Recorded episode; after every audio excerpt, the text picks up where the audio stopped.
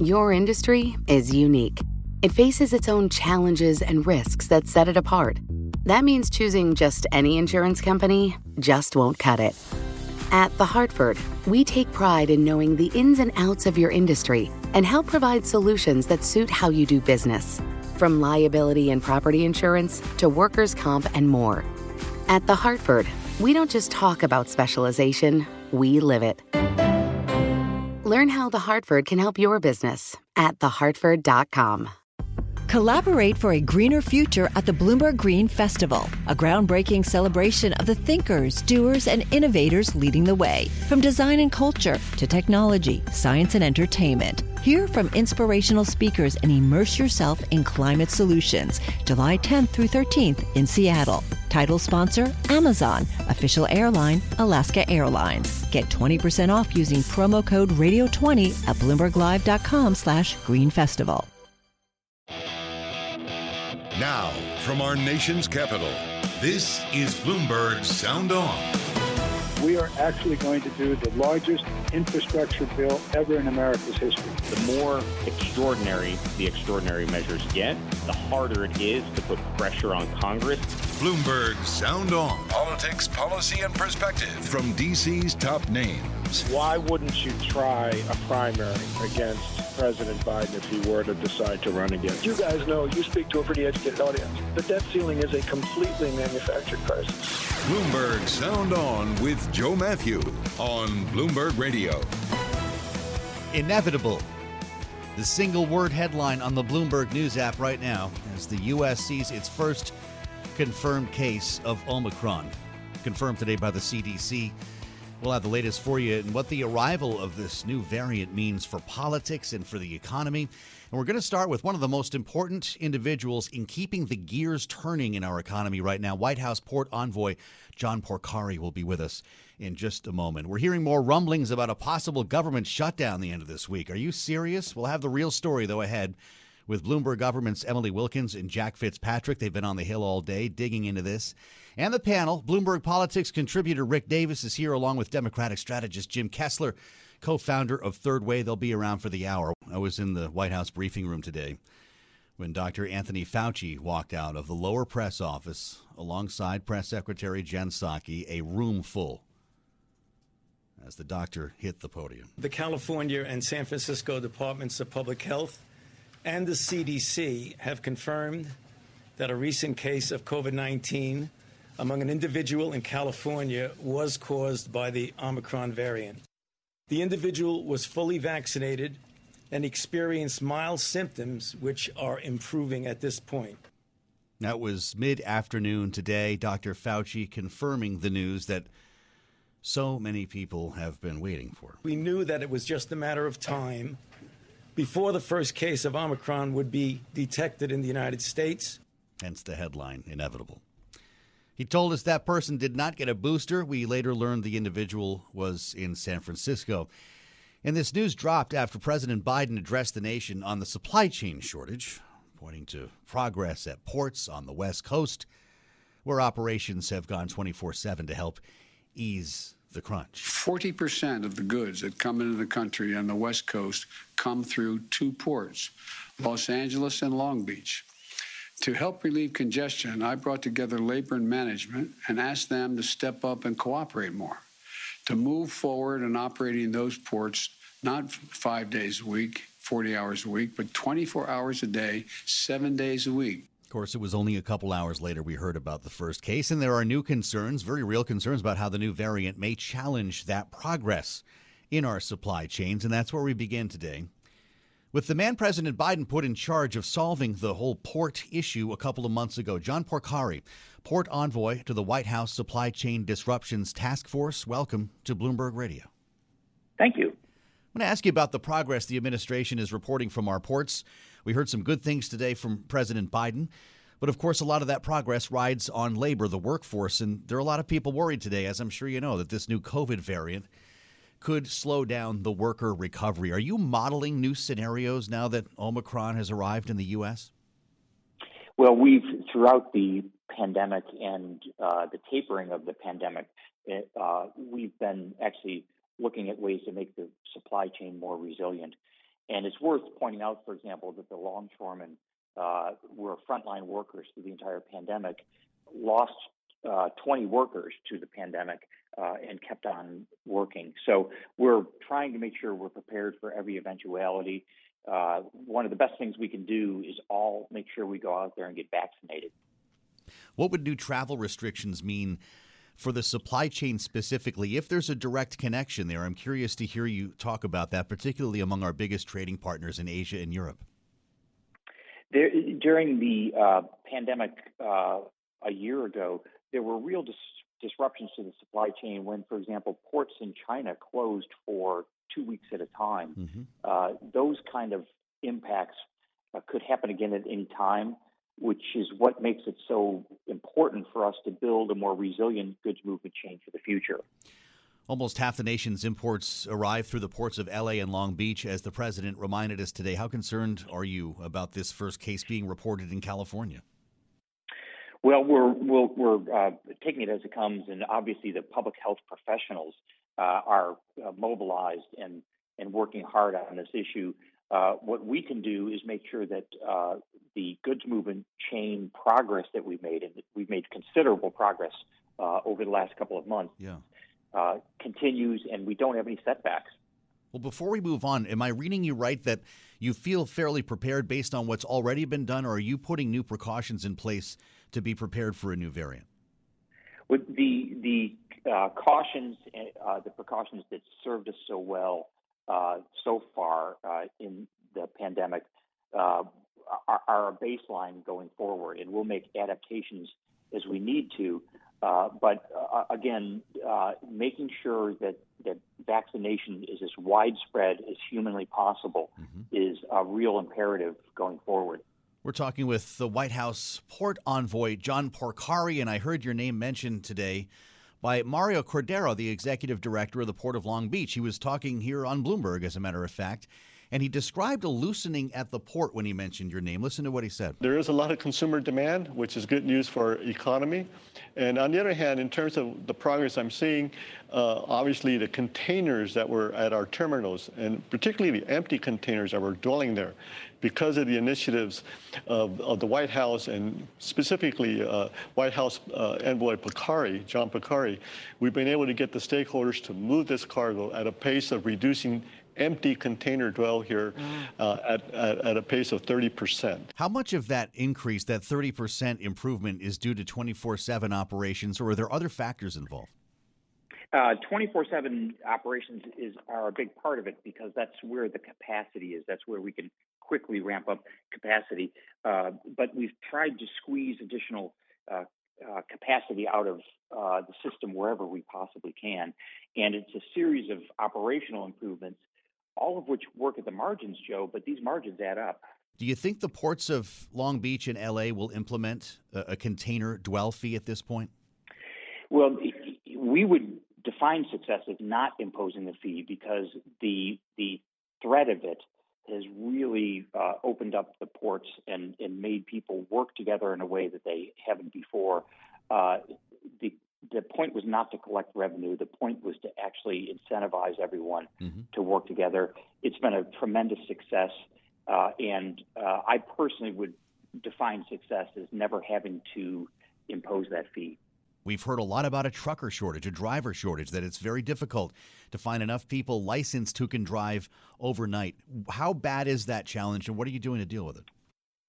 Well, when, when people think about the um, uh, t- challenges of 24 7, they tend to focus on the ports, uh, rightly so, but it's the mm-hmm. entire goods movement chain. So, uh, making sure that uh, that there's uh, uh, both trucks and truckers, making sure that uh, the labor, the longshoremen who are uh, actually doing the work uh, on the docks uh, is important, but it's also as important to make sure that, that, the warehouses, the distribution centers, the fulfillment centers are moving towards 24 7 as well, because it doesn't help to have uh, round the clock capacity at the port end mm-hmm. if the other end uh, of the goods distribution chain uh, can't accommodate it. Well, so where are we in the ballgame here, uh, Envoy Porcari? Had, have we bottomed out? Have we seen the worst? It, it seems like the messaging from the White House, from the president today when he spoke, uh, was one of great optimism. How do you feel going into the holiday shopping season?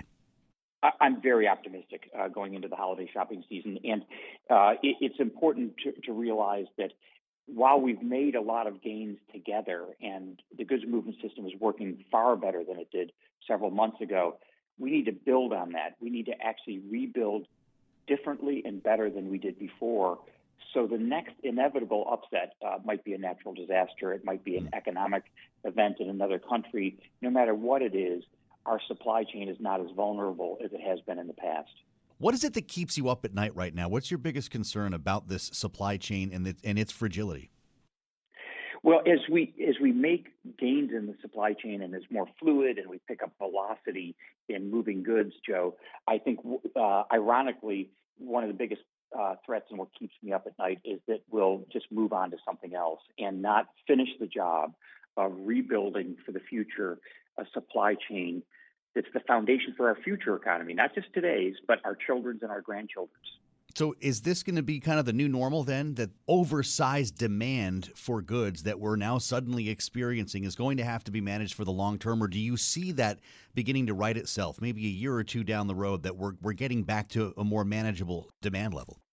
I see the demand that we have today as the baseline for the future, and uh, it's a it's a great uh, problem to have because it means our economy is roaring back. It means that the uh, economic recovery has been faster than uh, most people anticipated, and uh, it means Americans are getting back to work. So uh, let's make sure we build more capacity in the goods movement chain for the economy of the future, not just today's. Everyone, as the president said today, uh, is looking for something they can't get around the holidays. I don't know if it's Cabbage Patch Kids or Beanie Babies this year or whatever. Outside of the extreme scenarios, can you tell the American people that they will likely be able to get with this with this much notice, say a month ahead of Christmas, what it is they are looking for uh, for their their shopping? Well, there's a greater variety of goods and certainly a greater volume of goods available today than there ever have been before. Uh, and I, that bodes well for the holiday season. It bodes well for the economy. Uh, and I, I, think we uh, all ought to also take a deep breath and just be thankful for friends and family uh, and uh, the pandemic that we are getting through together has not slowed us down at all. He's got one of the most important jobs in our economy right now. John Porcari, Port Envoy to the White House Supply Chain Disruptions Task Force. We've been looking forward to speaking with you and asking some questions. Envoy Porcari, thanks very much for your insights today on Bloomberg Radio. My pleasure. Thanks, Joe. I think maybe I dated myself with the Cabbage Patch Kid reference, but President Biden started that today. Now, for a little perspective, 49 container vessels are anchored off the coasts of LA and Long Beach as of late yesterday, an improvement from the more than 80 that were out there in line a few weeks ago. Coming up, we assembled a panel for more on all of this. The first case confirmed in the U.S.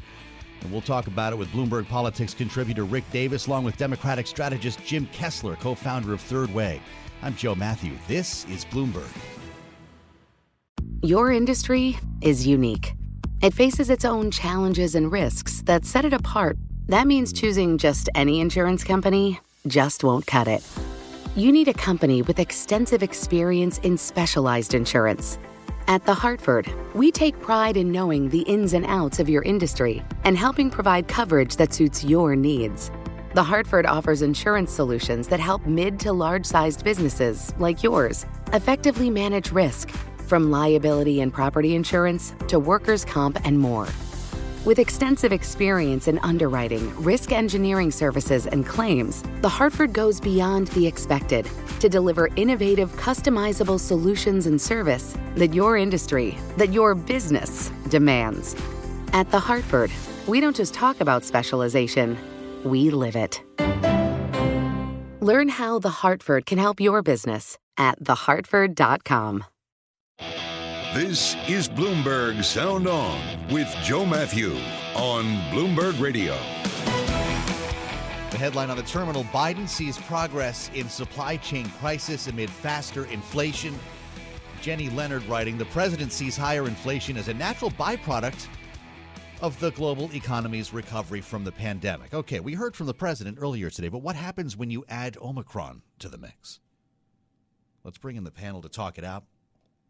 As we're joined by Bloomberg Politics contributor Rick Davis and Jim Kessler is with us today, co founder, Third Way, Democratic strategist, former legislative policy director for Senator Chuck Schumer. It's great to have uh, both of you with us here. Rick, we just spoke to the, the port envoy. This is the man in charge here. And I asked him, as you heard, about modeling different scenarios here with Omicron. It sounds to me like the administration feels like it's done a lot of work on this already and it's waiting for more news. How disruptive could this be? Well, if the news is is bad news, in other words, uh, requiring even more effort by this administration to stem the spread, now that we have our first identified case in the United States, uh, it could scare off people from returning to the job market. And if it scares off people from returning to the job market, that could actually put even more pressure on the supply chain. That the envoy is trying to do the best he can to strap together and deliver goods and services, you know, to the um, to the uh, people selling them who are actually under a lot of stress and demand for those goods and services. So mm-hmm. it, it, it, could have a, a, a very, uh, I'd say, uh, uh, a problematic effect on the growing economy uh, if if people decide that they, they don't want to be in the job uh, uh, spots because of their potential exposure to the yeah. new Omicron. And these can be, you know, pretty close proximity jobs Jim Kessler, it was quite a commotion today inside the West Wing when it became clear that this was this was breaking news. And it was only a couple of moments later when Dr. Fauci walked out with the press secretary. Even though we knew it was coming, we knew what he was going to tell us. There was there was a real uh, hush that came over the room, and there was a sense of drama that came with this. I wonder how seriously you're taking this. He says it's inevitable. Everyone did expect it, but when it actually happens, how much of a problem is this for the administration? Well, look, we had a recession that was like no other because it was pandemic led. We've had a recovery that's like no other because it was bringing a patient that was like in a medically induced coma mm-hmm. back to life. And, you know, and I think it brought some difficulties. Definitely supply chains and inflation were part of that. And then I, it feels like America had this, and the world had this false hope that maybe we were through the whole thing. So this, you know, you know, this just felt like a gigantic bummer. Okay, but well, yes, we're in yes, but we're in better shape than we were two years ago. We know what to do. There are vaccines that, um, at this point, that they may work with this variant. They may work just as well. They may work almost as well. The pharmaceutical industries are looking to m- make the vaccine even better for this variant. We sure. don't know if this variant is going to outpace the Delta variant. So, a lot of uncertainties. And I think right now we're all looking at the glass as half empty, and there could be a half full scenario. Okay, that's good. Well, but but while we're half empty here, there are a lot of concerns about inflation being made worse by this. Right, that the labor crunch will become more intense. And Jim, just yesterday, I was talking with Rick and with with Jeannie, our our Democrat on the panel. We've spoken with lawmakers this week. Everyone seems to feel like this challenges the economic agenda at this White House. That there will be less appetite to spend a lot more. Is that true?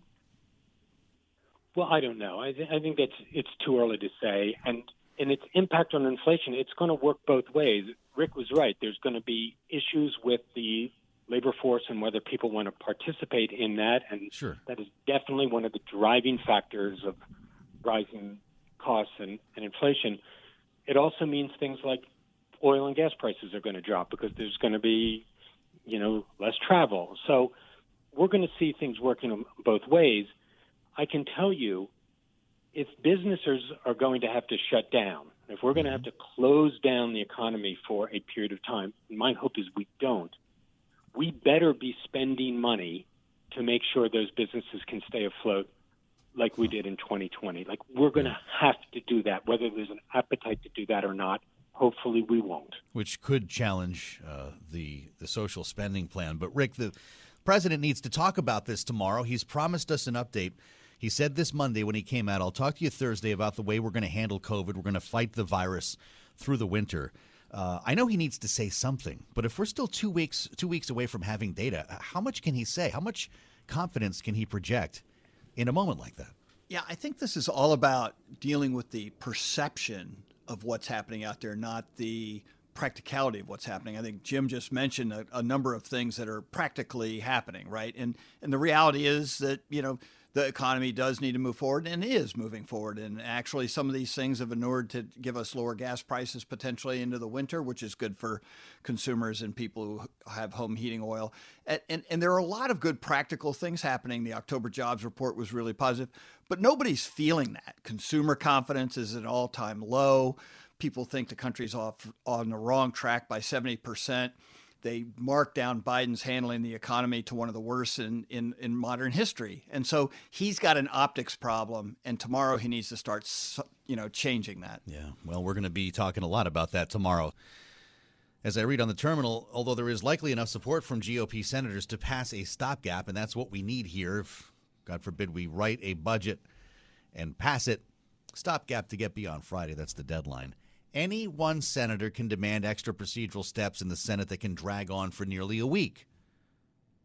And so we're talking about a possible shutdown here, as it could come from an effort by a group of GOP senators to link support for the measure to halting funding for President Biden's vaccine or test workplace rule. Some call a mandate, other calls a requirement. But we go to the Hill for more on this to find out what's real, right? I mean, we, we hear these shutdown stories a lot, but let's see what's really happening. Bloomberg Government's Jack Fitzpatrick is with us, along with Emily Wilkins. They've been on the Hill all day, as they are just about every day. And Jack, I'll start with you. How real is this threat, and, and how long would a shutdown be if, if it did occur? There's a very significant threat of a shutdown that would probably be pretty short. Uh, as you mentioned, a single senator can gum up the works and require, you know, you do the math. Uh, they, there could be, they could require 60 votes, basically, of uh, debate, uh, 60 hours of debate, uh, even if they have 60 votes to end debate. And we don't even have 60 hours left before Friday night's deadline. So there, there could be a short weekend shutdown or something along those lines um, unless there's a pretty surprising deal. We heard from Senator Roger Marshall, who says he wants an amendment vote or something in the stopgap to block the vaccine rule. Uh, and, and he doesn't even want a 60 vote threshold in the Senate on that. He just wants a simple majority. I, I'm not sure Democrats want to give him that. So there's a lot of hardball being played, and there's just not an apparent solution to it. Uh, and he alone could take us probably into a, a weekend shutdown or something short. So this would be to send a message, obviously, right? We heard uh, from Senator Mike Braun on uh, Balance of Power earlier today, and and he made clear. He said Republicans are left holding the bag, or they get the blame for it. We should never be shutting the government down. But he was also very sympathetic uh, to some of the thoughts that that that these Republicans have. Uh, as, as, a result of this, do they want to pull funding for that plan, as I'm reading here, Jack, or or it would be banned somehow in that amendment?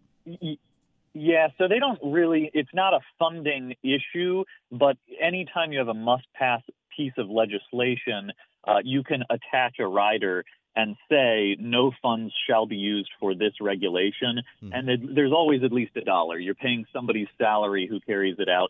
So effectively, they can they can make it they can put this policy provision that would ban the OSHA rule in this spending measure, even though it's not really about money. Right. Uh, that's what the, the goal is.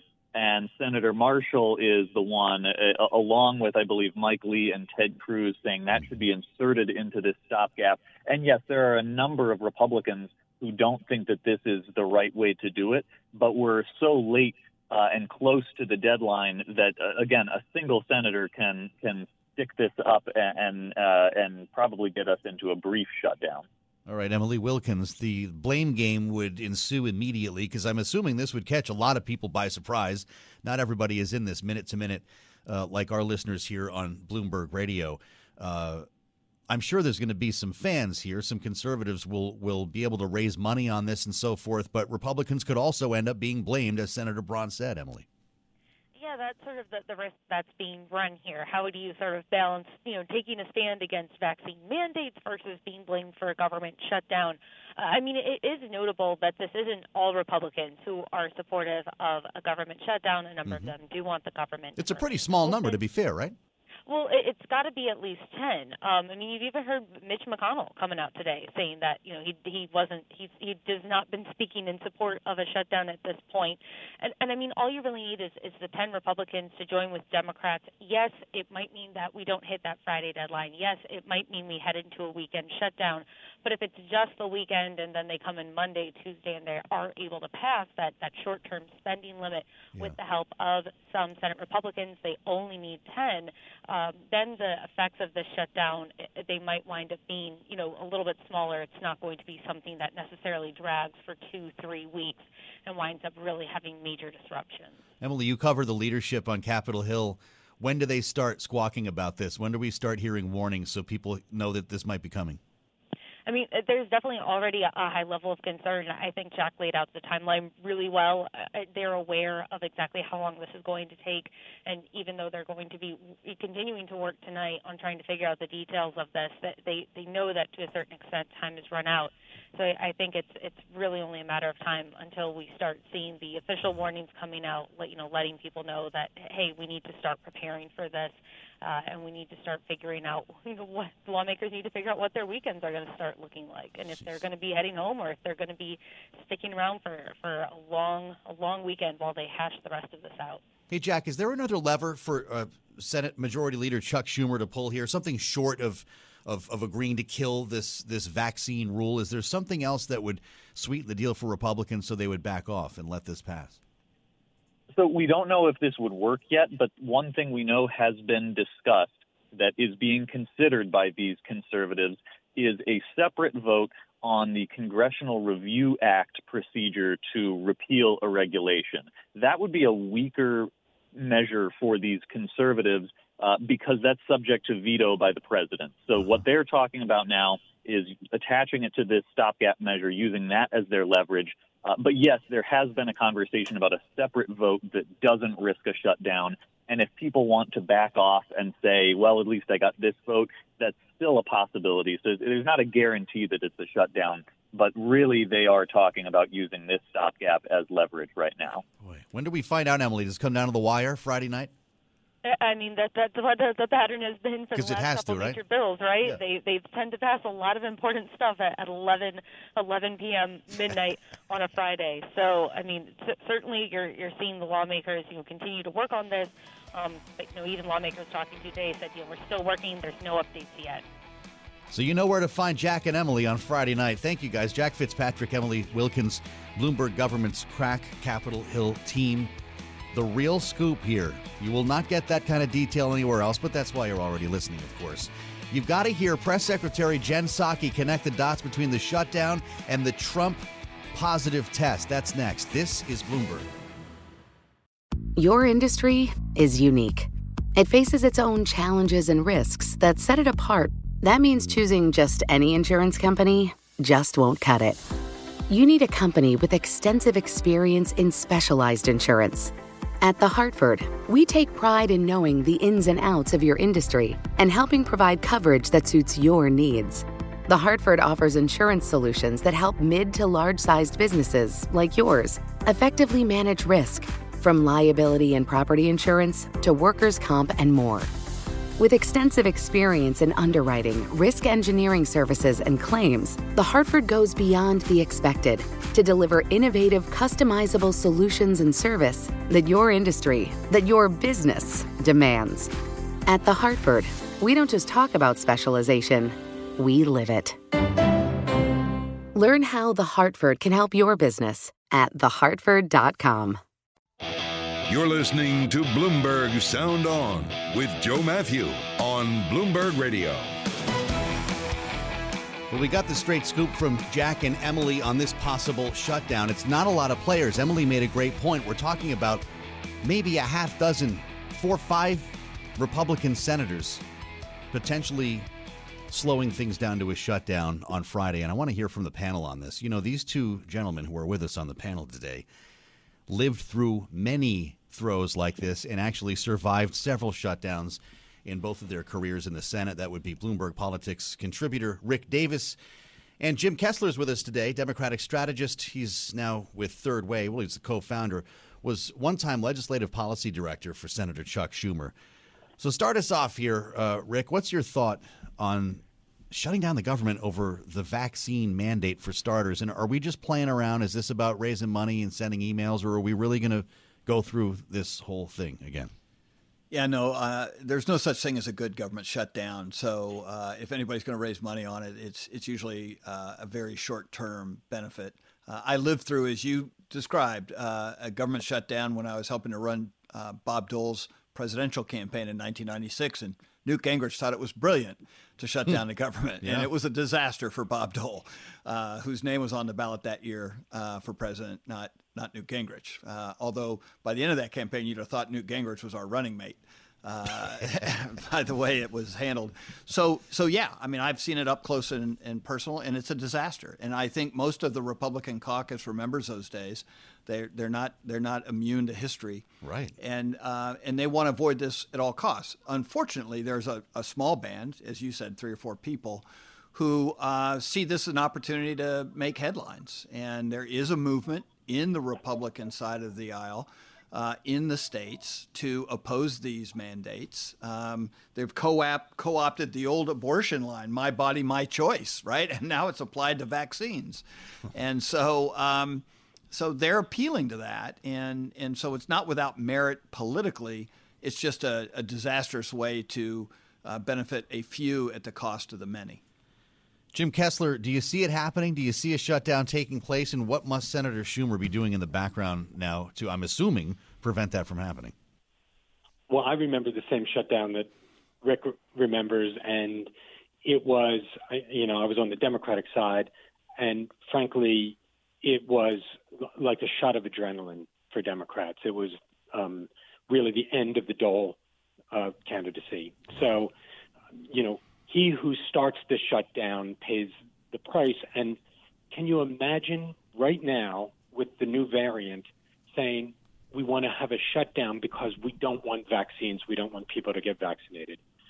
Look, I expect if there's going to be a shutdown, it's going to be very short because Mitch McConnell knows the exact same lesson that Rick was talking about. Mitch McConnell doesn't want a government shutdown. He wants to corral his own troops on this. I know Schumer doesn't want a government shutdown. So I think when you've got the leaders of both parties in the Senate trying to avert it, my guess and my hope is that they're going to avert it. What you had in 1995 was the leader of the Republican Party in the House thought it was a brilliant strategy, and mm-hmm. it was idiotic. Neither leader believes that uh, in, in, this case. To Jim's point, Rick, does Mitch McConnell end up being the one who keeps this from happening or, or keeps it short if it does? Yeah, I think that, that as as Jim rightly points out, uh, it's one of these rare moments where the, the leader on both sides of the aisle, uh, McConnell and Schumer, actually want to get the right thing done, and so that's a powerful uh, weapon to progress. And so I have no doubt that they'll cut some kind of a deal with these guys to give them their public show of support for getting rid of these mandates and then move on with the business of government and pass the get the shutdown done. As Emily said on your last segment, yep. uh, plan on bringing in the cots Friday night. Yeah, this is, this is it. Here we go again. It's date night, everybody. Uh, I want to add another story here, another headline, and, and I was just absolutely amazed to hear Jen Psaki, the White House press secretary, weave them together in one answer today, which I'll play for you in a moment. But if you haven't heard about this, uh, Donald Trump testing positive story. It is uh, it, it's well the New York Times reporting that the that, that Trump tested positive three days positive for COVID three days before his first debate with Joe Biden, candidate Biden, 2020. The White House did not announce the positive test at the time, and the president received a negative result shortly afterward. Carried on with a campaign rally and meetings, and was shaking hands and hugging people and so forth. But a lot of questions today at this White House about whether Joe Biden uh, knew about it at the time, if he'd heard about it before now, if he was at risk.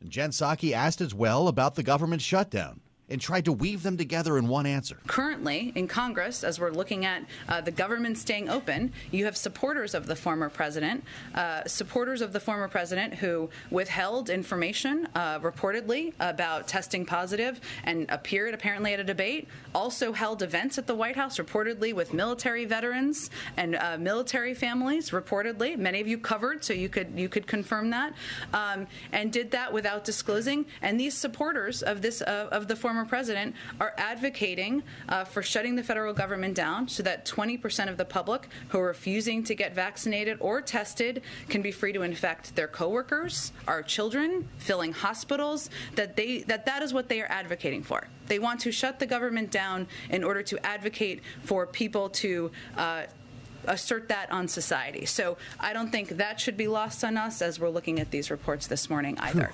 Wow. And those reports first came out of uh, Mark Meadows' book, I should say, The Chief's Chief. Uh, that was quite an exercise, I, I think, in, in 3D chess there, Jim. But did we just hear the press secretary kind of riffing on what the, the narrative will be from the Democratic Party if this happens? Yeah, and I think it goes a little bit deeper than that too, which is especially as Omicron is is emerging in the United States, which is a reminder that when the last president faced a crisis on the pandemic, he choked and referred to it as it's going to be a common cold and nothing worse than the flu, and China's doing a great job. And by the way, if you if you inject some chlorine into your system or here's some horse deworming medication that could work for you, yeah. you know, everything will be fine. And as a reminder that this this was the disaster that led to the shutdown of the economy, that led to hundreds and hundreds of thousands of people dying. And now we've got somebody who is steady at the helm who's going to take this seriously. And by the way, these folks are still in government uh, on the Republican side, these Trump loyalists, and they want to make the coronavirus or the, the latest version of it spread even more because they don't believe it and they're you, you know they're they're in thrall of these hoaxes. So it's a reminder of what was in the past, Christmas past, of Donald Trump, and that you don't want to experience that again. Is this a good strategy, a good communication strategy, Rick, knowing that, as we discussed, the president will be uh, speaking to the nation about fighting COVID tomorrow, and we're just learning now that the administration will extend requirements for travelers to wear masks on planes, trains, buses, airports, public areas through mid March. Is Jen Psaki going too deep there, or is that exactly what the administration and Democrats should do? Well, she she did quite a pivot there, you know, talking yeah, that was about impressive. Donald Trump, uh, you know, one minute and then saying it's this band of Republicans who want to upset the government and uh, and and not vote for it, but wants to uh, tie funding. them to Trump. These are Yeah. the guys who protecting him. Didn't tell you when they knew better.